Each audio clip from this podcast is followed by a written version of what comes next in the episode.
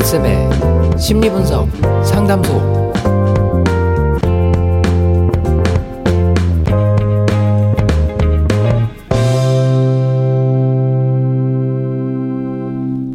네, 일상 속에서 나타나는 갈등이나 행동을 강점 성향으로 분석해보는 앤쌤의 심리분석 상담소 그 아홉 번째 시간입니다. 네, 안녕하세요. 네, 저는 최혜윤이고요. 네, 앤쌤입니다. 네, 오늘 굉장히 앤쌤 가습기까지 가져오셔서 뭔가 우리가 방송을 시작하기 전에 막 네. 빵이랑 한껏 프레, 프레시하게 막 기분 네. 좋게 시작을 했어요. 찐빵도 가져왔습니다. 그러니까요. 오늘 날씨가 딱 어울리는 날씨더라고요. 음, 네. 날이 좀 풀렸죠. 네, 이제 봄이 좀 다가오려는 것 같기도 하네요. 벌써 봄이면 어떡해. 아직 겨울옷 다 입지도 못했는데. 아, 근데 지난주 너무 추웠어요. 맞아요. 네. 봄이 오는 건 좋은데 저는 네. 요새 그렇게 자꾸 계절이 가는 게 너무 안타깝고 계절을 음. 부여잡고 싶고 이 음. 계절이 지나가면 네. 저는 숫자 3을 달아야 하거든요. 요즘 따라 하루하루가 더 소중해지는 음, 아 그러네요. 그렇죠. 가는 시간이 아깝죠. 네 그럼 이번 주 심리학 소식 한번 만나볼 건데요. 네. 주제가 할 일 미루기라고요. 네, 그렇습니다. 오늘 주제는 미루기. 네, 음. 많은 분들이 이것 때문에 고생을 하시죠. 저도 네. 이것 때문에 고생을 하고 있습니다. 그렇습니다. 저도 네. 그렇습니다. 저도 앤쌤도요? 네. 어, 아, 저는 별로 안 굉장히 그럴 것 예, 같아요. 할 일을 정말 두 종류가 있잖아요. 할 일을 미리미리 다 해놓는 사람이 네. 드물게 있어요. 그렇죠. 그리고 안 해놓으면 막 불안해하고. 네네. 저는 전혀 그런 성향이 못 돼서 그런 사람들을 부러워하는데 음, 앤쌤 오늘 이렇게 막 가습기도 챙겨오시고 먹을 것도 잔뜩 막 꼼꼼하게 챙겨오시는 걸 보고 네. 음, 아, 음, 앤쌤은 왠지 꼼꼼하실 것 같아라는. 생각을 했었는데 어, 많은 분들이 그렇게 생각을 하세요. 되게 꼼꼼하다고. 음. 음, 물론 꼼꼼한 면도 있긴 한데 어, 저도 잘 미룹니다. 그래서 그래요? 네, 막판에 막 이렇게 뭔가를 완성하고 하는 경험이 많은데 어, 미루는 스- 사람들이 한 성인의 20% 정도 어, 음. 된다 그래요. 20%가 이제 만성적 미루기라고 정의를 하는데 네. 본인이 아 이게 분명히 안 좋은 결과가 있을 거다라는 음. 걸 알면서도 어 그거를 자발적으로 미루는 음. 스타일 그거를 반복적으로 미루는 스타일을 어, 만성적 미루기라고 하는데 네. 네, 한20% 정도가 여기에 해당이 된다 그래요. 네. 아, 20%밖에 안 된대요? 아 예, 물론 이제 그거보다 실제로는 더 많을 것 같아요. 네. 네, 여기에는 심지어 이런 설문조사를 하는 게 귀찮아서 미뤄두신 분들도 있으실 계시겠죠. 거예요. 네, 맞아요. 맞습니다. 네. 저는 이러면서 가장 고민이 되는 게 항상 미루면서 모든 사람들이 그런 생각을 하잖아요. 아 정말 다음엔 절대 안 이래야지. 그렇죠. 다음엔 정말 빨리빨리 다 해놔서 이렇게 네. 정신없이 일을 마무리하지 않을 거야. 근데 또 그게 반복된단 말이죠. 그렇죠. 예, 거의 뭐 습관이라고 할 수 있는데, 음, 음, 미루는 습관은 그래서 나쁜 거다라고 많은 분들이 알고 계시잖아요. 네, 예, 그래서 오늘 그걸 한번 의심을 어, 해보겠습니다. 네, 왜냐하면 누가 만약 저한테 심리학이 뭐냐라고 물으면 저는 이렇게 대답을 해줄 것 같거든요. 어, 정말? 그럴까? 라고 한번 되묻는 과정, 음, 그 가설을 세우고 또 거기에 대한 답을 찾아가는 과정이 심리학일 것 같아요. 그래서 미루는 습관에 대한 상반된 이야기를 두 개를 오늘 들려드릴까 합니다. 네.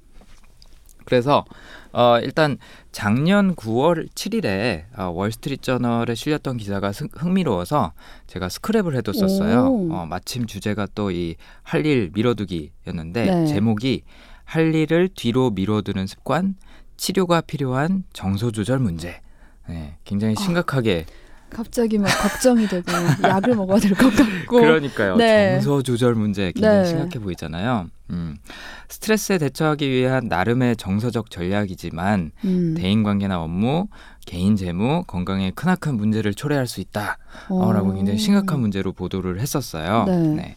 거기서 인용했던 연구 결과가 어, 캘거리 대학교의 조직행동학 교수인 피어스 스틸이 어, 했던 연구 결과였는데요. 네. 뭐라고 이 사람이 얘기를 하냐면 만성적인 미루기는 완벽주의보다 충동성하고 연관이 있다. 음, 즉 다시 말하면 충동적인 사람들이 어, 만성적 미루기를 할 확률이 높다. 음, 이 사람들이 본인이 불안감을 느꼈을 때 네. 거기에 대해서 반응을 하는 거고 충동성이 높으면 어, 쉽게 어, 그 불안에 에, 불안 때문에 무기력해진다라고 음. 얘기를 하더라고요. 반면에 충동성이 낮은 사람들은 어, 뭔가 불안감을 느끼면 어, 그거에 대응하는 방식이 일에 바로 착수를 하는 거죠. 네. 예를 들어서 시험 기간이에요. 음. 학생일 때 시험 기간인데 어, 교수님이 여기서부터 여기까지가 시험 범위야 하는데 어, 생각보다 굉장히 시험 범위가 넓은 거죠. 네. 공부해야 될 것도 많고 그럼 충동성이 낮은 사람은 그 불안감을 느끼고 아 그럼 빨리 공부해야겠다 음. 하고서 바로 도서관으로 간다는 거죠. 네. 근데 충동성이 높은 사람들은 아 이거 언제 다 공부해 아 술이나 마시러 가자 이렇게 되는 거죠. 아 스트레스 받아. 아. 아니면 집에 가서 그냥 누워서 잠을 자기 시작한다든지 음. 뭐 아니면 뭐 영화를 본다든지 논다든지 이제 이런 식으로 그 무기력, 무기력함에 대응을 하는 거죠. 네. 어 그래서 이런 현실 회피 혹은 일시적인 근시안 어, 현상을 굉장히 안 좋게 네. 예, 보고 있고 어, 이런 경우에는 치료가 필요하다라고 얘기를 하는 거죠. 치료하면 나아진대요? 그래서 뭐 여러 가지 방안을 연구 중이다라고는 얘기는 아, 하지만 네. 실질적으로는 치료가 없는 것 같더라고요. 이 사람들도. 네. 그래서 어 이제 아직까지도 좀 논란의 여지가 있는 게 뭐냐면 음. 이렇게 막판까지 미루는 습관이 스트레스 상황이 유발됐을 때 더 어떻게 보면 일을 잘하는 사람도 있는 거 아니냐. 네. 어 그것도 좋은 효과 음. 아니냐라고 이제 얘기를 하는 사람들이 있다는 거죠. 그리고 실제로 그런 어 사례들을 어 이야기하는 개인들이 있는 거고. 음. 네. 근데 이 아까 말씀드린 피어스 스틸이라는 그 교수는 지연되는 것 자체에서 스트레스 받는 게 더 크다. 음. 일찍 시작하는 게 그래도 스트레스를 덜 받는 음, 거 아니냐. 그게 더 좋은 거 아니냐. 음. 이제 이런 주장을 펴는 거죠. 또 그 상반되는 주장을 펜실베니아 대의 에, 와튼 아, 와튼 스쿨이라고 굉장히 유명한 경영학 어, 네. 학, 저기 학교가 있죠. MBA도 그쪽이 굉장히 유명한데 경영학과 심리학과 교수를 겸하고 있는 아담 그랜트가 이제 거기에 대해서 반박을 하는 어, 오. 어떻게 보면은 기사를 최근에 썼습니다. 네. 뭐라고 얘기를 했냐면 이분은 저희 왜 신년 계획 얘기했었잖아요. 본인의 신년 계획이 이번에는 조금 더 미루면서 살자로 오. 정했대요. 네. 네, 왜 그럴까? 봤더니 늘 미리미리 하는 스타일인데 예, 음. 미루기에는 긍정적인 요소들이 있다. 오. 그래서 그 효과를 나는 보기 위해서 미루기를 시도해 보겠다라고 음. 얘기를 했다 그래요. 네. 어, 최하나님 같은 경우에는 뭐를 주로 미루세요? 아, 저, 저는- 전부 다 미루진 않으실 거 아니에요. 거의 다 밀어요. 아, 그러세요? 아 그런데 이걸 네. 보면서 그 생각이 들었었어요. 왜 우리가 특히 과제 같은 거 할때 네.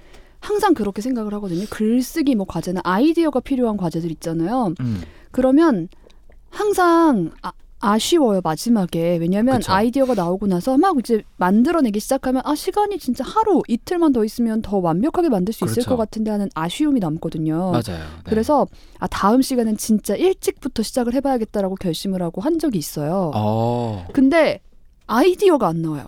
그러니까 그렇죠. 뭔가 글을 쓰면은 뭔가 생각이 나와야지 글을 쓰기 시작할 텐데 그 생각까지 가는 기간이 이틀 전에 안 뜬, 삼일 전에 안 뜬, 무조건 과제 내기 하루 전날 결정이 되는 거예요. 그렇죠. 응, 그리고 뭐 다 같이 팀으로 공모전 뭐 대회를 나간다. 음, 이러면 한 번은 정말 제대로 한 음. 한달 전부터 아이디어 회의를 했는데 네, 나가기 일주일 전까지 아이디어 회의만 계속하고 있는 그렇죠. 거예요. 네, 그때서야 뭔가 야 우리 진짜 결정해야 돼 하면 네, 누군가 무릎을 탁 칠 만한 아이디어를 낸다는 거죠. 그렇죠. 맞습니다. 심지어는 뭐 예를 들어서 한 달 전부터 준비한 아이디어가 있었는데 일주일 전에 갑자기 뒤집고 바뀐다든지. 맞아요, 맞아요. 그렇죠. 네.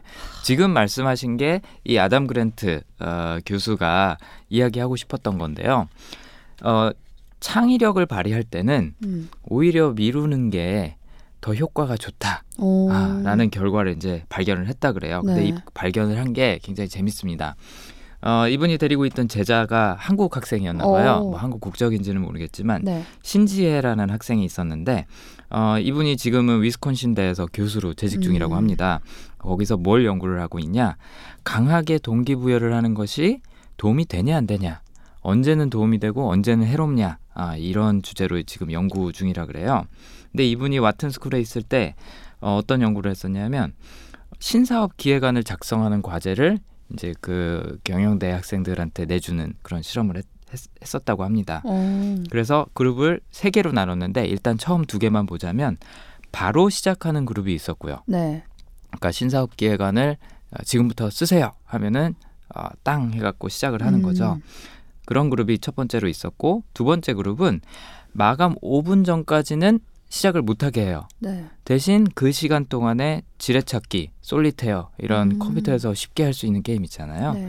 이런 게임을 하다가 마감 5분 전에 이제 신사업 기획안을 내게 시작하게 하는 거죠. 오. 그래서 이 두 그룹의 결과를 비교를 해봤더니 두 번째 그룹 그러니까 네. 계속 놀다가 아, 게임 하다가 5분 전에 시작한 그룹이 창의력이 28%가 더 평균적으로 높았다 그래요. 어, 근데 네. 이 과제를 언제 알려준 거예요? 뭐 게임을 하기 전에 미리 알려준 건가요? 그렇죠. 게임을 하기 전에 미리 알려주고 음. 이따가 시작하는데 일단 지금은 게임해라. 맘 놓고 오. 게임해라라고 한 거죠. 네. 바로 시작한 그룹이나 두 번째 5분 전에 시작한 그룹이나 과제 자체는 처음부터 네. 알고 있었던 거예요. 네. 그게 중요한 것 같아요. 그렇죠. 네.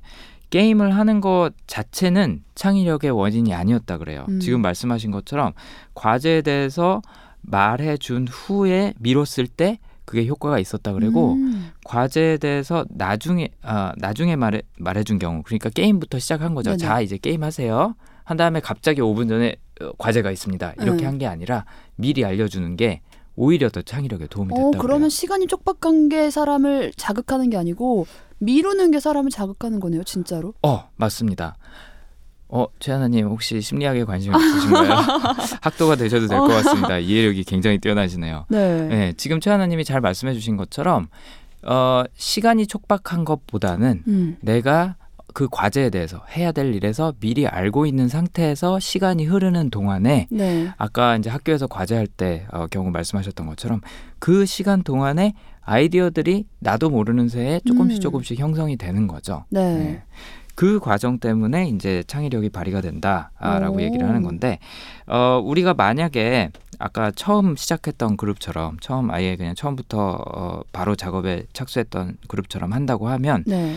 가장 먼저 떠오르는 생각들을 이제 쓰기 시작하겠죠. 음. 근데 우리가 대부분 가장 먼저 생각할 수 있는 거는 이미 알고 있는 것들. 그쵸, 식상하죠. 그렇죠. 식사하고 상투적이고 음. 기존의 것들을 먼저 떠올리겠죠. 그렇기 때문에 굉장히 뻔한 아이디어가 나오는 음. 거예요. 네. 그 다음에 이거를 만약에 미루게 되면 네. 어, 평소에 하지 않던 생각이나 평소에 내 생각이 미치지 못하던 영역까지 아, 탐색할 수 있는 그런 음. 기회가 제공이 되는 거죠.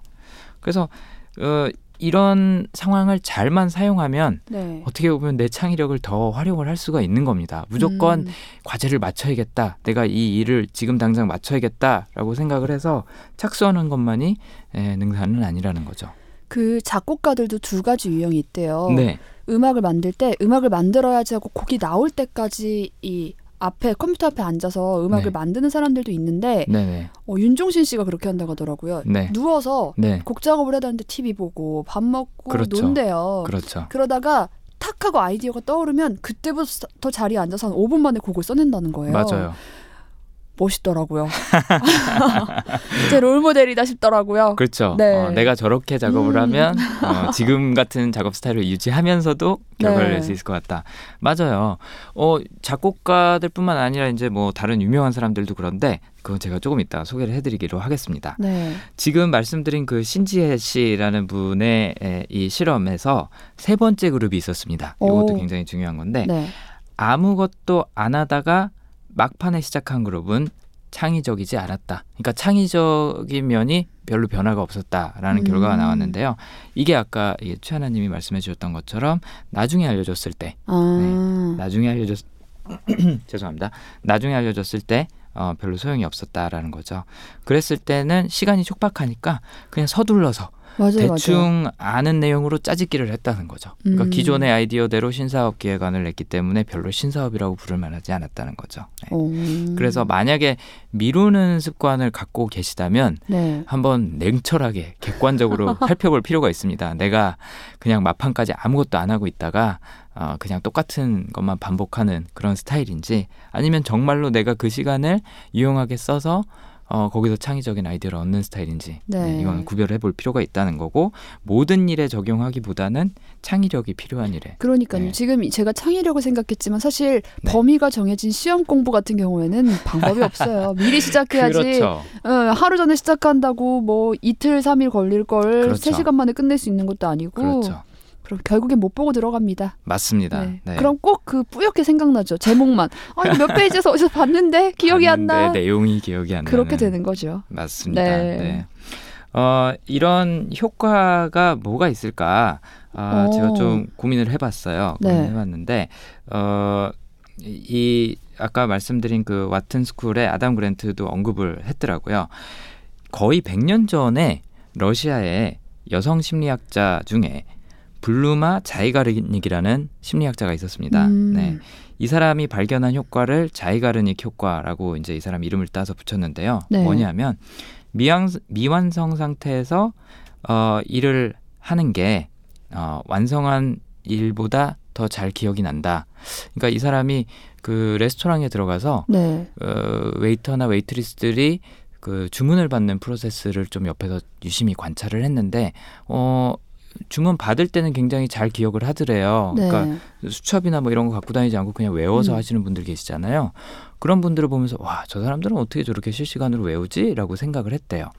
그래서 어 나중에 이제 계산할 때 네. 그 웨이트리스한테 가서 아 혹시 저희가 뭐 주문했었는지 기억하세요? 그랬더니 웨이트리스가 깜짝 놀라면서 아니 이미 주문 끝난 걸 내가 어떻게 기억해요? 어. 라고 얘기를 하더래요. 네. 그 얘기가 무슨 얘기냐면 주문이 안 들어간 상황 처리를 해야 되는 상황에서는 기억력이 굉장히 잘 작동하는 거죠. 그렇죠. 하지만 이미 처리를 한 일은 빨리 잃어버린다는 겁니다. 끝난 거니까 머릿속에 그렇죠. 넣어놓을 필요가 없으니까. 그렇죠. 네. 그렇기 때문에 우리가 시험 공부를 할 때 시험 기간이 끝나면 그 기억을 모조리 잊어버리죠. 네. 그러니까요. 거의 완전 삭제되는 네. 상태인데 미완성으로 남았을 때 뇌는 더 긴장을 하게 되고 그게 더 뇌리에 오래 남게 된다는 거죠. 음. 그래서 사람들은 자연스럽게 해결된 일보다는 해야 할 일에 집중한다는 겁니다. 음. 이게 이 이거랑도 상관이 있는지는 모르겠는데 어 잡은 물고기에는 별로 공 안 들인다. 약간 이거랑 상관이 있는지도 모르겠습니다. 네. 근데 이걸 대표적으로 활용하는 일상생활에서 활용하는 효과가 뭐가 있냐면 TV 프로그램이나 아니면 영화나 음. 이런 거에서 티저를 보여주죠. 네. 네, 흔히 어, 인터넷에서는 끊기 신공이라고 얘기를 하는데 중간에서 끊어버리면 사람들이 기본적으로 목말라 하는 거죠. 아, 음. 다음엔 뭐가 있지? 무슨 내용이 오지? 하면서 궁금해하고 또 그 내용을 기억하고 챙겨본다는 거예요. 아, 그때 어떻게 끝났는지 너무 궁금해. 어. 봐야겠다. 네. 그걸 의식적으로 생각은 안 하더라도 무의식적으로 더 오래 남는다는 거죠. 음. 이야기를 끝내는 것보다 끝내지 않았을 때. 네. 그래서 이런 거를 활용하는 방법 중에 하나가 이제 미루기라는 형태로 나타날 수 있다는 거죠. 네. 아까 이제 유명 인사들이 잘 미룬 미루는 게 뭐가 있는지 효- 어, 소개를 해드리겠다고 말씀을 드렸는데 최근에 영화도 나왔고 그다음에 또 굉장히 유명하기도 한 스티브 잡스 네. 네, 엄청나게 미뤘다고 합니다. 네, 음. 주변 사람들이 공통적으로 지, 어, 증언을 한다 그래요. 그다음에 또 잘 알고 있는 명연설가 네, 빌 클린턴 대통령 전 대통령도 네. 막판에 자기 연설을 그렇게 고쳤대요. 음. 네, 연설하기 바로 직전까지 고쳤다고 합니다. 네. 그다음에 건축하시는 분들이나 관심 있으신 분들은 아마 잘 아시겠지만 프랭크 로이드 라이트라는 건축가가 있습니다. 미국의 건축가인데 이 사람이 정말 유명한 작품을 많이 남겼어요. 근데 1년 동안 의뢰인이 어, 의뢰했던 작품을 작업을 전혀 안 했다고 합니다. 네, 그래서 의뢰인이 너무 짜증이 나갖고 네. 직접 찾아갔대요. 어. 찾아가갖고 아 도대체 언제 할 거냐 그랬더니 아 생각 중이다 그랬더니 어, 의뢰인이 안 되겠다 지금 당장 이 자리에서 하나 그려달라 음. 내가 언제 받을 수 있지 모르, 모르겠다 어. 그렇게 하니까 아, 알겠다 하면서 그 자리에서 그려준 게 네. 네. 폴링 워터라는 미국 역사상 가장 아름다운 집으로 꼽히는 음. 네, 그런 집입니다. 집에서 이렇게 막 폭포수가 흐르고 그런 집이 있어요 아마 네. 사진을 아마도 한 번쯤은 보신 적이 있을 겁니다 음. 네. 그래서 그런 명작품이 어, 순간에 아이디어로 나왔다는 거죠. 근데 어. 중요한 건 그 사람이 정말로 뭐 한 5초 생각해서 낸 아이디어냐 아니라는 거죠. 1년 동안 그 사람이 생활하면서 또 여러 가지 다른 작업을 하면서 얻었던 영감들의 축적, 예, 다양한 시도 머릿속에서 다양한 시도를 하고 상상을 하고 했던 것들이 네. 이제 이런 걸로 나타나는 거죠. 음. 오. 또 다른 사례가 있습니다. 아, 스티브 잡스라는 영화 최근에 개봉했고 빅쇼트라는 영화도 개, 네. 어, 개봉을 했죠. 이 영화의 작가가 에론 소킨이라는 유명한 극작가인데요. 음. 어, 제가 개인적으로 제일 좋아하는 어, 극작가이기도 그래요? 합니다. 네네. 네. 옛날에 어퓨굿맨이라는 톰 크루즈랑 잭 니콜슨 나오는 어, 영화 극본을 쓰기도 했었고 네. 웨스트윙이라는 드라마, 아, 유명한 정치 드라마, 그렇죠. 그다음에 또 뉴스룸, 음. 네. 소셜 네트워크라는 영화 최근에 또 했었고 머니볼 이라는 네. 야구 어, 영화도 했었는데 이 사람이 어, 마찬가지로 그렇게 미룬대요. 음. 미루는데 인터뷰에서 그런 말을 했다고 합니다. 음, 다른 사람들은 날 보고 미룬다라고 얘기할 수 있을지 모르지만 나는 그걸 생각 중이다, 음. 구상 중이다라고 부른다. 아, 어, 라고 멋있다. 얘기를 하더라고요. 네. 저도 앞으로 누가 너 뭐 했어 이러면 생각 중이야. 네. 구상 당당하게 중이야. 말할 수 있을 것 같아요. 그렇습니다. 생각 중이야. 네. 그러니까 내가 의식적으로 생각하는 것만 여기에 포함이 되는 게 아니라는 거죠. 음. 무의식적으로도 내 뇌는 어, 한 구석에 그걸 계속 담아두고 있는 거예요. 아, 이걸 어떻게 해결해야 될까? 음. 그래서 왜 이 사례는 언급하지 않았지만 뉴턴도 네. 만유인력의 법칙을 발견할 때 자다가 예, 뭐 사, 사과가 머리에 떨어져서 맞아요, 맞아요. 깨면서 그걸 뭐 발견했다라는 음. 얘기가 있고 뭐 어떤 사람들 꿈꾸다가 갑자기 일어나고 뭐 작곡했다 뭐 음. 어떤 이론을 만들었다 그런 경우 굉장히 많잖아요 이런 것처럼 우리 뇌는 무의식 속에서 정리하는 것이 생각보다 많은 것 같아요 음. 네. 근데 저는 이 미루기를 이용한 창의력을 잘 쓰는 사람 중에 하나로서 네, 아쉬운 점을 말하자면 네, 제 아이디어는 왜 그렇게 항상 너무 촉박하게 나타나는 걸까요? 그러니까 네, 시간이 좀만 더 있었으면 좋겠어요. 항상 그렇죠. 마감하기 조금 전이라서 아 진짜 한 시간만 더 있으면 이거 네. 더잘 고칠 수 있는데 지금 할 수 고칠 게 너무 많은데 시간은 없고 다급하고 그렇죠 항상 하루만 아니면 10분만 막 음. 이렇게 되더라고요. 그렇죠 맞습니다 그래서 그런 어떻게 보면 부작용이라고 할 수 있는 거죠. 네. 창의력을 얻기는 했지만 완성도는 상대적으로 좀 희생을 해야 되는 그러니까요. 경우가 있으니까 이런 거를 줄이고 싶은 싶다면 음. 여러분들이 취하실 수 있는 방법이 있는데 어, 그 중에 하나가 아 우리가 뭐 신년 계획 아, 세울 때도 얘기했던 거지만 좀 구체적이고 실현 가능한 목표를 세운 다음에 음, 그거를 조금씩 조금씩 실행을 해나가는 거죠. 네. 근데 이게 뭐 미리미리 작업을 해라라는 개념보다는 예를 들자면 노트를 갖고 다니면서 혹은 자신만의 그런 도구로 아이디어가 떠오를 때마다 이게 완성된 아이디어는 아니지만 그냥 끄적끄적 거려 놓는 거예요. 음, 그러다 보면은 어, 머릿속에서만 생각을 하는 것보다는 어떻게 보면 조금 더 발전된 아이디어를 미리 얻을 수 있는 그런 방법이 될 수도 있겠죠. 그래서 뭐 하루에 최소한 뭐 1시간 혹은 뭐 심지어는 15분 네. 정도 작업 시간을 마련을 해 놓는 게 도움이 된다 그래요. 그러니까 음. 미리 이거를 진도를 나가야겠다라는 개념이 아닌 거죠. 어, 그래서 조금씩 작업을 하는 게 있고 또 창의적인 효과를 더 얻고 싶다면 네. 완료한다는 것 자체에 집중하기보다는 시작하는 것에 집중해라. 예. 그 옛말에 시작이 반이다라는 말이 있잖아요. 네. 틀린 말이 아니었던 거예요. 음, 시작을 1%라도 하는 것 자체를 목표를 삼으면 아까 말씀드린 이 자이가르닉 효과를 얻을 수 있다는 겁니다. 맞아요. 글 쓸 때 첫 줄 쓰는 게 제일 어려운 것 같아요. 맞습니다. 마음에 안 들더라도 쓰라는 거죠. 음, 어, 다시 고치는 한이 있더라도 쓰라는 거죠. 음. 아까 말씀하신 것처럼 한 달짜리 프로젝트인데 3주 동안 작업한 거를 마지막 주에 되짚는 아니 뒤엎는 한이 있더라도 네. 일단은 시작을 하라는 겁니다. 음, 네. 시작만 해놓으면 첫 줄만 써놓으면 내 머릿속에는 그거는 진행 중인 프로젝트가 되는 거예요. 오. 그리고 내가 의식하지 않는 동안에 거기에 대한 생각들을 하고 여러 가지 상상이나 시도를 하면서 조금씩 조금씩 정리가 되고 머릿속에서 백그라운드에서 작업이 되고 있는 거죠. 음, 마치 컴퓨터에서 뭐, 뭐 다운로드를 걸어놓고 나는 네. 인터넷을 열심히 하고 있으면 어느새 다운로드가 짱 오. 하고 되는 것처럼 머릿속에서 작업도 그런 식으로 네. 어, 진행이 된다고 합니다. 그리고 또 창의적인 작업 같은 경우에 에, 시작하는 것도 시작하는 거지만 음, 생각을 충분히 하고 어, 만드는 것도 어, 중요합니다. 그래서 뭐 저희가 이제 창의적인 음, 작업에 이걸 적용해라라고 말씀을 드리는데 예를 들어서 뭐 아이디어를 생각해 본다든지 아니면 자료를 모은다든지 뭐 사람들하고 대화를 한다든지 뭐 음. 내가 생각하고 있는 프로젝트나 이런 것에 대해서 사람들하고 얘기를 하다 보면 오히려 정리가 되는 맞아요, 경우가 맞아요. 많잖아요. 네. 그런 식으로 혹은 뭐 관찰을 하면서 다닌다든지 머릿속에서 어떤 내가 평소에 이거랑 연관 짓지 않았던 거를 연관 지어서 생각을 해본다든지 이런 식으로 계속 내 생각에 머리 먹이를 어, 주는 과정을 통해서 또 창의력을 발휘를 할 수가 있다고 합니다. 그래서 네. 일단 시작해라. 어, 음. 다시 고치는 한이 있더라도 그 다음에 어, 생각하는 동안 그렇게 내가 미루기를 하는 동안에는 여러 가지 자극을 많이 어, 줘라. 그러면은 창의력이 아무래도 더 쓰기가 좋아질 거다라는 얘기를 하는 거죠. 저는 하나 앤쌤한테 물어볼게요. 예. 우리가 창의력을 얻어야겠다. 뭔가 필요하다 할 때 어떤 때 아이디어가 제일 잘 떠오르세요?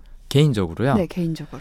어, 저도 마찬가지로, 그러니까 제가 하는 대부분의 일, 90%의 일이 이런 창의력을 발휘해야 되는 일이에요. 네. 그래서 저를 잘 관찰을 해보면, 어, 바로 전날, 음. 네, 바로 전날 제일 잘 떠오르고요. 어디서? 침대에 이렇게 누워 있을 때? 아니면 뭐 설거지를 하다가 뭐 이런 거 있잖아요. 아, 저 같은 경우에는 어, TV, 영화, 음. 뭐 이런 음, 걸 보다가 보면은 오. 생각이 날 때가 많아요. 그래서 백그라운드에다 약간 좀 틀어놓고 작업을 하는 경우가 있거든요. 그러니까 오. 조용한 상태보다는 뭔가 자극이 있는 상태에서 하면 순간순간 들려오는 단어라든지 뭐 사람들의 표정이라든지 이런 데서 아 맞아 저런 것들도 있겠지 하면서 이렇게 연결이 되기 시작해요. 오. 그러니까 저는 연결성이라는 테마, 그러니까 강점이 있기 때문에 유난히 더 그런 걸 수도 있는데 자극이 있으면 훨씬 더 뇌가 활발하게 돌아가는 것 같더라고요. 음. 조용한 공간에서만 할, 하려 그러면 자극이 제로니까 내 머릿속에서 자, 이제 온전히 자극을 만들어내야 되는 상황이잖아요. 네. 그래서 조용한 것보다는 조금 시끄러운 것, 사람들을 관찰할 수 있는 그런 카페나 이런 장소도 음. 좋고, 뭐 TV나 영화 같은 걸 틀어놓고 하기도 하고. 네, 이게 그렇습니다. 사람들마다 뭔가 아이디어를 얻는 방법 같은 게 다 있더라고요. 그렇죠. 저는 네. 정말 많은 생각들을 이렇게 미루면서 간간히 하잖아요. 네네. 그러면 머릿속에 막 혼재한단 말이에요. 그렇죠. 의도한 건 아닌데 머리를 감을 때요. 이게 아. 머리를 제 생각엔 머릿속에 있던 아이디어들을 뒤집어서 그런 건지 뭔지 네. 모르겠는데 아, 정말 그럴 때 생각이 굉장히 많이 나요. 번, 번뜩이는 아이디어들이. 아, 그렇구나. 그런데 네. 손에 샴푸가 묻어 있으니까 어디에 쓸 기록을 못. 하잖아요. 네. 머리를 감고 나면 그렇게 다 까먹어요. 머리 말리고 뭐 어, 뭔가 있었는데 기억이 안 나요. 아, 그래서 한동안은 정말 녹음기를 틀고 머리를 감은 적도 있어요. 아 진짜요? 생각나는 대로 얘기를 하려고. 아. 근데 어, 뭐 그렇게 해서 좋은 아이디어 건진 기억은 딱히 없긴 하지만 역시 그렇더라고요. 발상. 어. 최하나님 발상 강하시잖아요. 네. 아 그런 방법을 생각해내시다니. 그 어, 아마 나사에서 개발했을 것 같은데 어, 물에 젖지 않는 연필, 뭐 노트, 뭐 이런 거 있을 거거든요. 그런 거 한번 찾아보시는 것도 괜찮을 것 같아요. 네. 어, 방수 연필과 종이. 네, 우리 청취자 여러분들도 어떤 방법으로 창의력 얻고 싶을 때, 아, 이거 음. 나만의 방법이 있는 건지도 궁금하니까 음. 얘기도 많이 해주시면 좋을 것 같고요. 아, 저 하나 더 생각났어요. 아, 뭐또 네. 있어요? 화장실. 저도 맞아요. 지금 말씀하신 거 맞아요, 생각이 맞아요. 났어요. 어, 1번이나 2번 작업을 하고 있을 네네. 때, 네. 그때 많이 나타나죠. 굉장히 생각 많이 나죠? 그럼요, 그럼요. 그때는 다행히 스마트폰 이 있어서 네. 어, 거기다가 써놓고 하는데, 음, 맞아요. 생각이 막히면 저는 뭐 굳이 일을 보지 않더라도 음. 화장실에 들어가는 경우가 있습니다. 그러니까요. 그래서 생각을 하다가 유레카 하고 나오는 어. 거죠. 약간 그 멍하니 이렇게 생각하거나 무슨 생각을 굳이 한- 안 하더라도 네. 좀 내 머릿속으로 생각을 하는 시간들이 많이 필요한데 그렇죠. 사실 스마트폰 생기고 나선 음. 그게 많이 줄어든 것 같긴 해요. 맞아요. 계속 뭔가를 읽고 뭔가를 보고 그렇죠. 그렇게 하다 보니까 네. 내 머릿속에서 생각하는 건 뭐 몇 번 안 되는 것 같다는. 뭐 스마트폰 생기기 이전에도 사실 읽을 건 많았잖아요. 할 음. 것도 많고 예를 들자면 책 읽는 거나 신문 읽는 것도 사람들이 어 이런 것들이 창의력을 개발해 주는 그런 소재가 될 것 같다라고 네. 해서 많이들 좋아하는데 어 물론 그것도 좋지만 그걸 소화할 수 있는 시간도 필요한 거죠. 음, 참고로 구글에서 네. 어, 장려하는 업무 방식이 요즘 이제 많이 도입을 했는데 80%의 시간은 업무에 집중하고 20%는 네 마음대로 써라. 음, 놀아도 좋다. 네. 아, 대신에 그 시간에 뭐가 뭔가 다른 프로젝트를 하나 해라. 음. 개인 프로젝트를 하나 해라. 뭐 그거에 대해서는 얼마의 수익을 내야 되고 뭐 이런 거 간섭 전혀 안 하겠다. 그러니까 20%는 놀면서 네가 하고 싶은 프로젝트를 해라 라고 음. 얘기를 해요. 근데 그 20%에서 개발되는 프로젝트들이 메인 프로젝트가 되는 경우가 굉장히 많다 그래요. 어 맞아요. IT 회사들은 그런 식으로 많이 하더라고요. 그렇죠. 보면은. 그래서 놀 수 있는 공간도 굉장히 많이 만들어 놨잖아요. 부럽습니다. 그렇습니다. 근데 네. 이제 아까 말씀드린 것처럼 노는 게 창의력을 개발해 주느냐 아닙니다. 아이들은 그럴 수 있지만 음, 성인한테는 뭐를 해야 될지 인지를 하고 있는 상태에서 네, 미루는 것이 효과가 있다는 거죠. 그러니까 우리 오늘 어쨌거나 하나 배웠네요. 네. 너왜 자꾸 그렇게 미뤄하면 당당하게 우리 말합시다. 생각하는 중이야. 맞습니다. 네, 노래 듣고 올게요. 버벌진트의 시작이 좋아. 시작이 좋아 Yeah, 조용한 바닷가에 brand new year. 걸어와 새 소망도 빌었어 한동안 날 괴롭히던 지독한 감기도 다 Yeah, 나았어 느낌이 좋아 느낌이 좋아 네, 두 번째 코너 이런 성향 저런 성향 만나볼게요. 네. 오늘 아까 말씀드렸던 그 미루기라는 주제로 한번 준비를 해봤습니다. 네. 어떤 성향의 사람들이 주로 미루는 음, 아, 그런 모습을 많이 보이고 반대로 어떤 사람들은 아, 잘 미루지 않는지 음, 한번 알아보도록 하겠습니다. 네. 미룬다는 행동은 똑같지만 그 동기는 다를 수 있는 거죠. 오, 왜 미루느냐? 아, 모든 사람이 다 창의력을 발휘하기 위해서 미루는 건 아닐 수도 있습니다. 음. 네. 하지만 어쨌든 어, 창의력을 발휘하는데 미루는 그 어떻게 보면 어, 방법을 쓰는 분들이 대표적으로는 아까 얘기한 그 발상 아, 이라는 성향이 있을 수 있을 것 같아요. 네. 새로운 아이디어, 어, 기존과는 뭔가 조금 다른 아이디어를 생각해내기 위해서는 시간이 필요한 거죠. 음, 네. 그래서 어떻게 해야 되는지 이미 알고 있는 경우라고 할지라도 네. 그 과제를 하기 위해서 이 일을 진행하기 위해서 내가 어떻게 해야 되는지 알고 있는 경우에도 이번에 한번 좀 다른 방법을 타- 찾아보자. 음, 어, 좀만 좀 더 색다른 그런 방법을 찾아보자라고 하는 태도가 항상 적용이 되는 거죠. 오, 매사에. 그렇기 때문에 시간이 필요합니다. 네, 발상 같은 경우에는. 네. 어, 지금 쉬는 시간에 저한테 최하나님도 말씀을 해주셨잖아요. 네. 아이디어가 필요할 때는 일단 뭔가 하던 걸 멈추고 네. 음, 그냥 좀 있어야 되는 거죠. 네네. 숙성되게. 네. 그럼요. 김치도 뭐 아삭한 그런 겉절이 김치도 있지만 음. 잘 숙성된 묵은지도 있는 것처럼. 네.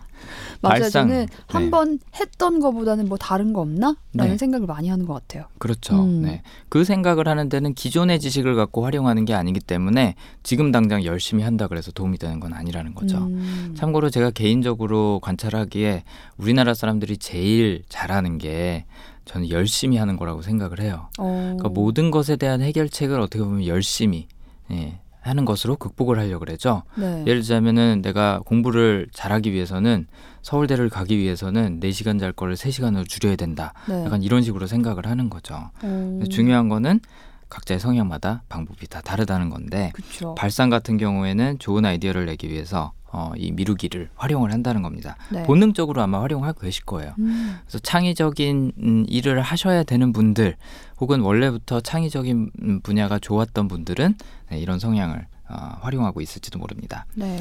또 최상화라는 성향하고 전략이라는 성향 같은 경우에는 최적의 방법을 찾기 전까지는 일단 보류를 하는 예, 그런 경향이 있어요. 왜 우리가 흔히 아 나는 너무 완벽주의라서 어, 일을 제때 제때 못해. 음. 어, 나는 좀 시간이 많이 필요해. 생각해 봐야 돼. 하시는 네. 분들 계시잖아요. 음.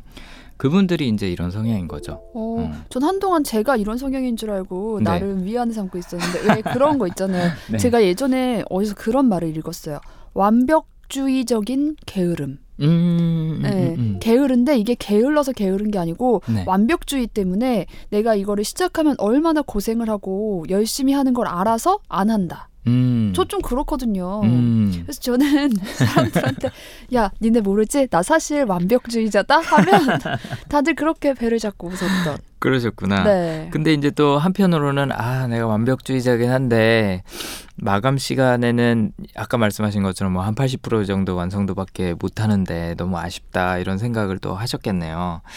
어, 음. 이런 어, 지금 말씀하신 것처럼 완벽주의적 게으름 어, 이라고 하는 것에 해당되는 게 어떻게 보면 이 최상화라는 성향, 전략이라는 성향일 수 있을 네. 것 같아요. 네. 그리고 또 어, 일단 내 머릿속에서 이해가 되고 납득이 돼야 시작을 하지 라시는 분들이 있어요. 그러니까 뭐 단순히 어떤 어, 지시사항을 들었다, 전달받았다 해서 그걸 시작을 하시는 게 아니라 이게 무슨 의미지? 이걸 왜 해야 되는 거지? 이걸 하면 어떻게 되는 거지? 하고 머릿속에서 그림이 그려져야만 하실 수 있는 분들이 지적 사고라는 음. 성향을 갖고 계신 분들이에요. 이분들은 제가 옛날에 설명드릴 때 그런 표현 쓴 적 있는데 머릿속에서 지내는 시간이 80%, 현실 세계에서 지내는 시간이 한 20% 정도 되는 분들이거든요. 네. 그래서 일단 내 머릿속에 한번 들어갔다 나와야 아, 되시는 분들이에요. 음. 그러니까 바로 행동으로 옮기지는 못하는 거죠. 음. 그다음에 또 내 머릿속에서 큰 그림이 그려져야 시작하지. 아, 음. 라고 생각하시는 분들이 있어요. 이 아까 얘기한 내 머릿속에서 이해가 되고 납득이 돼야 되지라는 라는 개념이랑은 조금 다른 게 뭐냐면 이분들은 어떻게 보면 비전을 그리시는 분들인 거죠. 네. 음, 연결성 같은 경우에는 내 머릿속에서 하나의 개체가 아니라 아, 아, 어떻게 이게 전체와 연결이 돼 있는지를 오. 그큰 그림을 그려봐야 되는 거고 미래지향 성향 같은 경우에는 이게 나중에 어떻게 발전될지 어, 그야말로 우리가 얘기하는 비전 이런 것들이 머릿속에 떠올라야 행동으로 옮기실 수 있는 분들이에요. 그럼 이런 성향 갖고 계신 분들은 네. 일을 시작하면은 뭔가 멈춤이 없이 머릿속에 그림이 다 그려져 있으니까 네. 굉장히 시작하면 그게 거의 끝났다고 봐도 되겠네요. 이렇게. 어 시작이 그렇게 뭐 생각할 다- 수도 있죠. 음. 네. 왜냐하면 이분들은 주어진 과제보다 몇 단계를 앞서 나가고 있는 거거든요. 음. 예를 들어서 어, 어뭐뭐 이 공간을 치우는 게 과제다. 어, 음. 여기를 청소해야 된다. 그러면은 청소하는 거에만 집중을 하는 게 아니라 네. 어디 어디는 어떻게 청소를 해야 방송을 하는데 더 적합할지 오. 그리고 또 다음 사람은 어떻게 더 잘 활용할 수 있을지 이런 것까지 고려해 가면서 청소를 하는 거죠. 누구한테는 그냥 청소해라 그러면 쓸고 닦고 음. 하는 거로 왜 끝나는데 게임 할 때요. 네. 이렇게 왜 숫자로 짝짝짝 맞추는 게임 있잖아요. 스도쿠 네, 스도쿠 네. 같은 것도 그렇고 일단 하면서 정리를 하는 친구들이 있고 그렇죠. 머릿속에 다 그려놓고 음. 그 친구가 움직이기 시작하면 우린 진 거예요. game over. 탁탁탁탁탁탁탁 하고 끝까지 마무리하는 맞아요. 맞아요. 그런 친구들이 있는데 아마 그 친구들이 이 연결성, 미래지향 그렇죠. 이런 느낌일 것 같네요. 그래서 밖에서 보기에는 이 사람들이 아무것도 안 하고 있는 것처럼 보일 수도 있는 거예요. 음, 근데 사실 머릿속으로는 지금 주어진 과제보다 훨씬 더 앞서 나가고 있는 거죠. 멋있다. 팔짱 끼고 딱 이렇게 있다가 아. 네. 내가 움직이면 이 모든 건 함께 끝나. 아, 참고로 제가 이 두 성향이 있습니다. 아, 네. 예, 예. 네. 아유, 그래갖고 진짜로 정말 아까도 말씀드렸던 것처럼 저도 어, 이, 이번 주 심리학 소식 준비하면서 위안을 참 많이 얻었어요. 음. 저도 연결성이랑 미래지향, 뭐, 심지어는 최상화 전략, 지금 여기 나오는 거 다 갖고 있거든요. 네. 그래갖고 작업하는데 머릿속에서 작업을 다 맞춰야지 음. 뭔가 만들어내기 시작해요. 그래서 아 되게 나는 왜 이렇게 게으를까? 왜 막판까지 꼭 기다려야만 기다려야지만 될까 했는데 창의성을 발휘하는 일에서는 이게 도움이 되더라고요. 음. 네. 이안 미루는 게 이상하네요. 여기 다 있어요. 안쌤. 성향이. 네네. 아 참. 그래서 많이 위안을 얻었습니다. 네. 근데 이제 이게 창의적인 어, 영역에는 도움이 되는데 아까 네. 말씀드린 것처럼 그 외의 영역에는 어떻게 보면 또 해가 될 수도 있는 거죠. 음. 예를 들어서 청소 같은 경우에는 에이 미리미리 해놓는 게 낫죠. 네, 그걸 맞아요, 굳이 미룰 맞아요. 필요는 없습니다. 근데 저는 청소도 미룹니다. 저도요. 그러시구나. 네. 어, 제가 청소를 미루는, 이유는, 미루는 이유는 이렇습니다. 어, 어, 뭐가 어디에 배치돼야 되고 뭐를 어떻게 해야 되고 그 최적의 그림이 나오면 음. 그때 하는 거죠. 그게 나오기 전까지는 어차피 해봤자 또 해야 되는데 약간 이런 개념으로. 음. 네. 저는 뭐 다른 청소 방법을 찾는 건 아니고 네. 음, 귀찮아서 귀찮아서. 게을러서. 네. 보니까 지금 점점점 느낌표 주개님은 이런저런 생각들 떠올랐을 때 네. 네. 무조건 기록해 놓으려고 전자메모장을 사셨대요. 오. 저도 이런 생각했습니다. 아, 그러셨구나. 그래서 제가 노트를 핸드폰을 샀죠. 아하. 펜을 잃어버린 지 1년인데 안 써요. 이거 안 써. 결국에 저 점점점님도 종이나 페북에 남겨놓게 된다고. 음. 맞아요. 그러니까 이거 일단은 휴대성이 좋아야 돼요. 음. 휴대성이 좋아야 되고 빨리 기록할 수 있어야 되는데 전자기기는 단점이 켜야 되고 뭐 해야 되고 하는데 시간이 걸리죠. 네. 그래서 아직까지는 종이와 연필이나 펜 이런 걸 대체할 만한 게 별로 없는 것 저도 같아요. 이렇게 컴퓨터로 치거나 핸드폰 특히 핸드폰 자판을 아직도 잘 못 쳐요. 음. 치는 걸 답답해해요. 음. 그래서 전화로 오히려 많이 하는 편인데 음, 자판 치다가 답답하니까 아 그러면 이제 종이랑 펜을 갖고 다니면서 적어야겠다. 네. 그 종이가 다 어디 가는 건지 도대체 그러니까, 그러니까 종이를 잃어버립니다. 필요할 때 없어요. 네. 그래서 제 친구 중에는 그런 분들도 계시더라고요. 어, 음성 메모 같은 거 옛날에는 음. 스마트폰 없을 때는 네. 본인 그 음성 메시지, 음성 사사함이라 그러나요? 네네. 거기다 그냥 전화를 하는 거예요. 오. 거기다 녹음을 해놔요. 음성 사서함에 어, 네. 특이하다. 뭐 요즘은 그럴 필요가 없긴 하죠. 스마트폰에 네. 있으니까. 근데 요즘엔 또 뭐 자기한테 카톡 보내놓는 분들도 계세요. 어, 저 많이 해요. 많이 하세요? 왜냐면 그게 그 숫자가 뜨잖아요. 네. 그러니까 내가 기록을 했다라는 게 거기에 남는 거죠. 음. 어, 뭐 그런 방법 활용하시는 분들도 있고, 그다음에 어 저 요즘은 잘 모르겠는데 저 대학교 때까지만 해도 주변에 손등에다 쓰시는 분들이 그렇게 많았어요. 어, 펜으로 저도 고등학교 때 많이 했죠. 많이 하셨습니까? 네. 네. 근데 그게 네. 그런 루머가 또 돌았습니다. 이 핸- 손등에다가 펜으로 쓰면 이게 담배 뭐 이게 세갑, 열갑 핀 거보다 더 안 좋게 암을 걸리게 한다. 아, 아마 선생님들이 우리 여기다 쓰는 거 못하게 하려고 지어낸 말 보이니까. 같은데 네, 그래가지고 이제 거기다 처음에 음. 다들 손등 손바닥에 그렇게 많이 쓰다가 음. 이거 이렇게 하면 암 걸린대 이거 담배 세갑 핀 거보다 나쁘대 해서 어, 어느 순간 사라졌던 어느 순간 사라지고 네. 대신 담배를 한 갑을 피는 네, 그런 방향으로 가는 거죠. 네. 어, 참고로 어, 지금 메모에 대해서 얘기를 하기 시작하니까 떠올랐는데 네. 엄청난 아이디어들 음. 그게 뭐 어, 어떤 이론이 됐던 음, 아니면은 어, 비즈니스 아이디어 아까 얘기한 그런 신사업 기획이 됐던 뭐가 됐든 간에 냅킨 한 장에서 태어난 경우가 그렇게 많아요. 오. 이게 어떻게 보면 미국의 좀 전형적인 사례이기는 해요. 우리나라는 냅킨이 별로 없어요.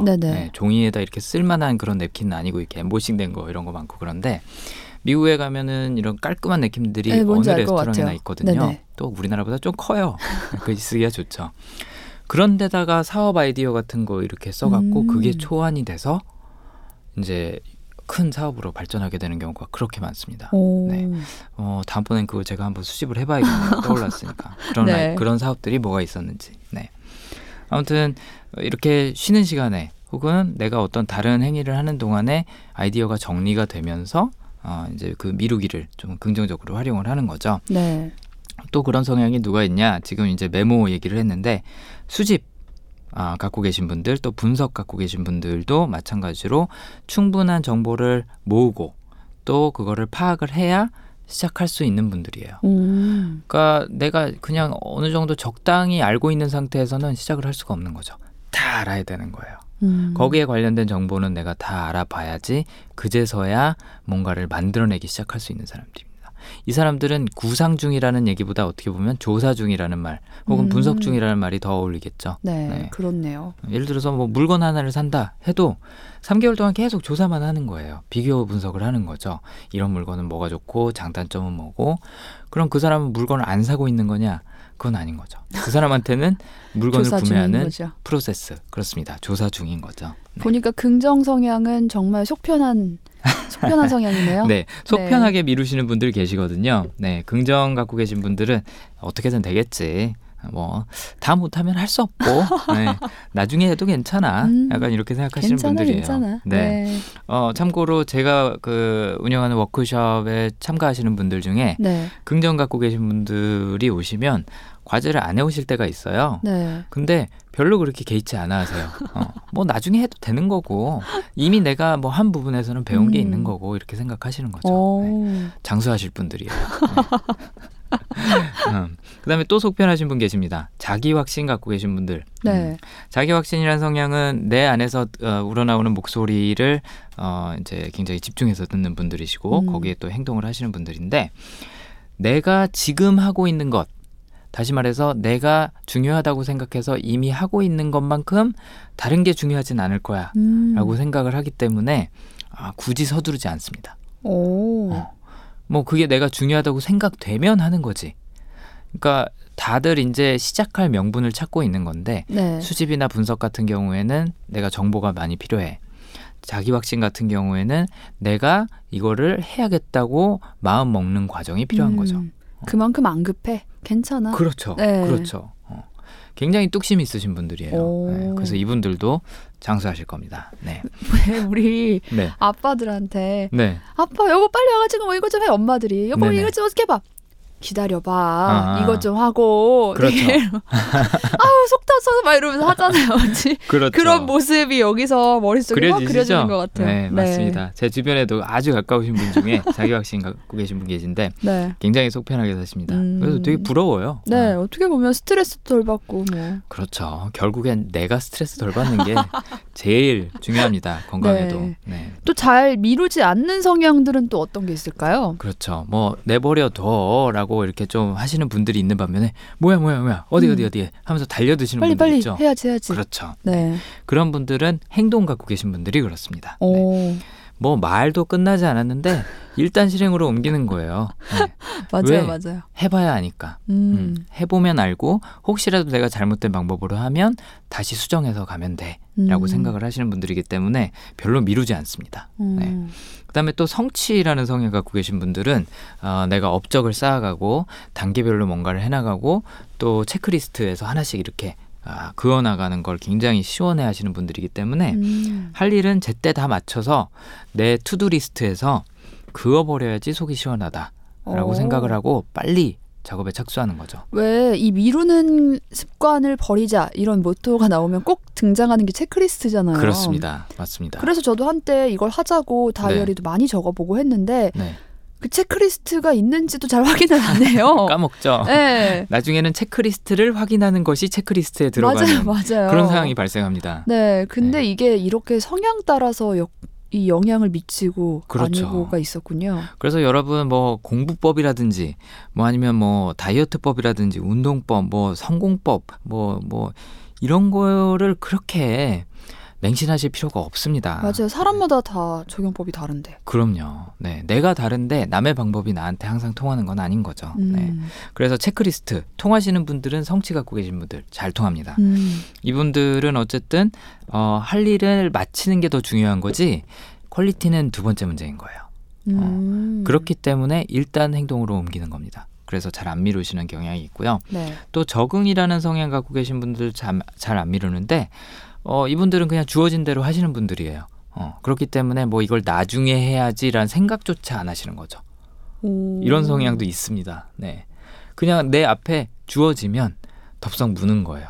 음. 예를 들어서 뭐 상사가 뭐 하라고 갖다 줬어요. 네. 그러면 그거 막 하기 시작하는 거예요. 근데 또 다른 사람이 뭐 갖다 줬어요. 그럼 또 그거 하기 시작하는 거예요. 음. 그래서 결국에는 그냥 다 해버려요. 실시간으로. 되게 순둥순둥한 느낌이 막 떠올라요. 그렇죠. 네. 근데 겉으로 보기엔 그렇습니다. 왜냐하면 한 번도 노라는 얘기 안 하고요. 싫어요. 뭐 아니면 나중에 할게요. 이런 얘기 안 합니다. 네. 근데 정작 본인은 집에 가서 막 알아 누워요. 아 네. 책임이랑 좀 연관이 있네요. 맞습니다. 책임하고도 비슷하죠.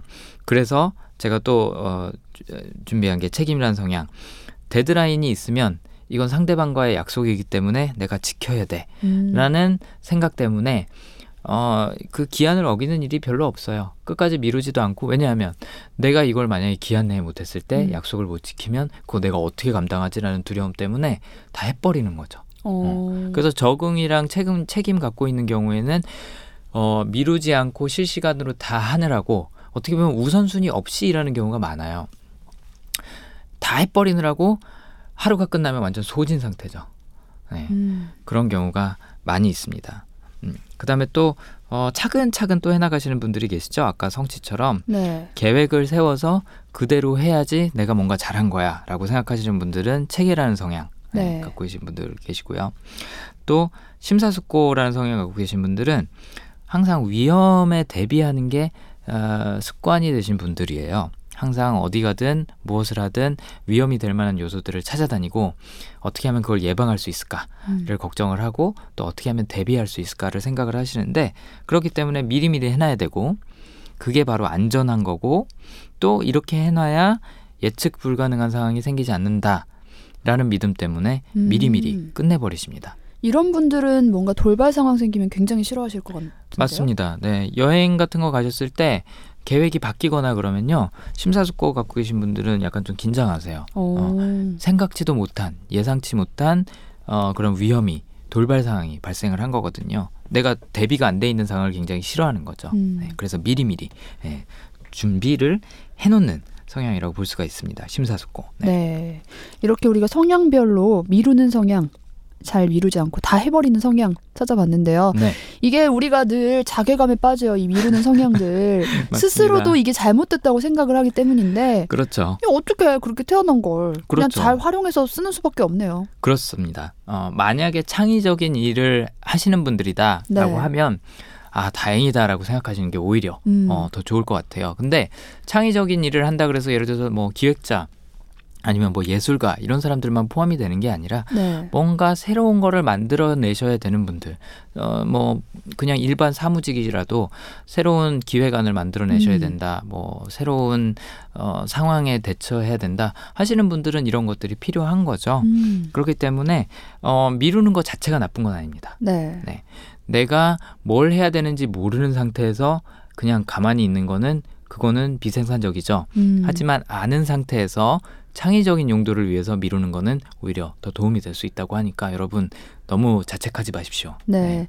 정 안 될 때는 머리를 한번 감아 보시는 걸 추천을 드립니다. 그렇습니다. 아니면 네. 저처럼 어, 변기에 한번 앉아서 생각을 해 보시거나 맞아요. 네, 하는 것도 좋습니다. 네. 그리고 또 누구나 아, 자신의 욕구를 충족시키지 못하는 일을 할 때는 네, 미루게 되는 경우가 많은 것 같아요. 음. 우선순위에서 밀리는 거죠. 이게 내가 내키지가 않으니까. 그래서 혹시라도 만성적으로 모든 일에서 미루고 어, 계시다면 어, 내가 좋아하는 거나 아니면 잘하는 것을 안 하고 있어서일 거라는 것도 한번 염두를 해보세요. 음. 내가 근본적으로 어, 잘못된 사람이라서 네. 원래부터 맨날 미루는 사람이라서가 아니라 내가 지금 뭔가 즐길 수 있는 일, 좋아하는 일을 안 하고 있기 때문에 얘네들이 항상 우선순위에서 밀리고 있구나. 라는 음. 걸 인지를 해보시라는 거죠. 뭐 공부에 전혀 취미가 없는데 뭐 숙제하고 뭐 시험 공부하고 하는 건 당연히 뒷전이 되겠죠. 예를 음. 들자면 알고 보니까 그 친구가 뭐 피겨 스케이팅을 했으면 그렇죠. 제2의 김연아가 될 친구였는데 맞습니다. 그 친구를 공부를 자꾸 시키고 그렇죠. 그랬을 수도 있는 거죠. 맞습니다. 음. 네. 그래서 혹시라도 내가 아 나 왜 맨날 미루고 있지라고 생각이 드시면 본인이 좋아 사표를 내세요. 당장 뛰쳐나오세요. 네. 네, 농담이고요. 농담이고요. 네. 네, 네. 그- 말해 놓고 둘 다 불안했나 네, 봐. 죄- 죄송합니다. 농담이고요. 네. 네, 네. 그거랑 비슷한 거예요. 왜 어, 출근하거나 등교하기 전에 좀 일찍 일어나는 게 힘든 편이잖아요. 네. 근데 어디 놀러 간다. 그러면 그 전날 뭐 알람 시계 하나도 안 맞춰놔도 음, 어, 출발하기 막 3시간 전에 일어나지고 맞아요, 그러는 맞아요. 거죠. 네, 그런 것처럼 좀 좋아하는 거, 잘하는 거 찾아보시기 바랍니다. 네. 오늘 이렇게 미루는 것에 대해서 이야기를 해봤는데요. 좀 본인의 성향도 한번 체크를 해보면서 나는 왜 미뤘는가에 대해서 생- 생각해보고 또못 네. 미루는 성격은 나는 이래서 못 미루는 성격이었구나 하고 파악하고 또 그 강점을 잘 살리는 것도 참 좋을 것 같습니다. 맞습니다. 네, 오늘 마지막 곡으로요. 제이레빗의 잠이 솔솔 들으면서 이 시간 마칠게요. 우리 편안하게 뭐 미루는 거 걱정하지 말고 이 네. 시간에도 졸리면 뭐 주무세요. 괜찮습니다. 네, 잠깐 잤다가 창의력 마구마구 발휘하시기 바랍니다. 네, 우리는 다음 주에 다시 만나도록 할게요. 감사합니다. 감사합니다.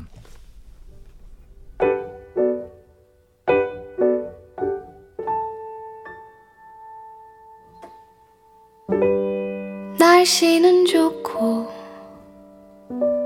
점심도 먹었고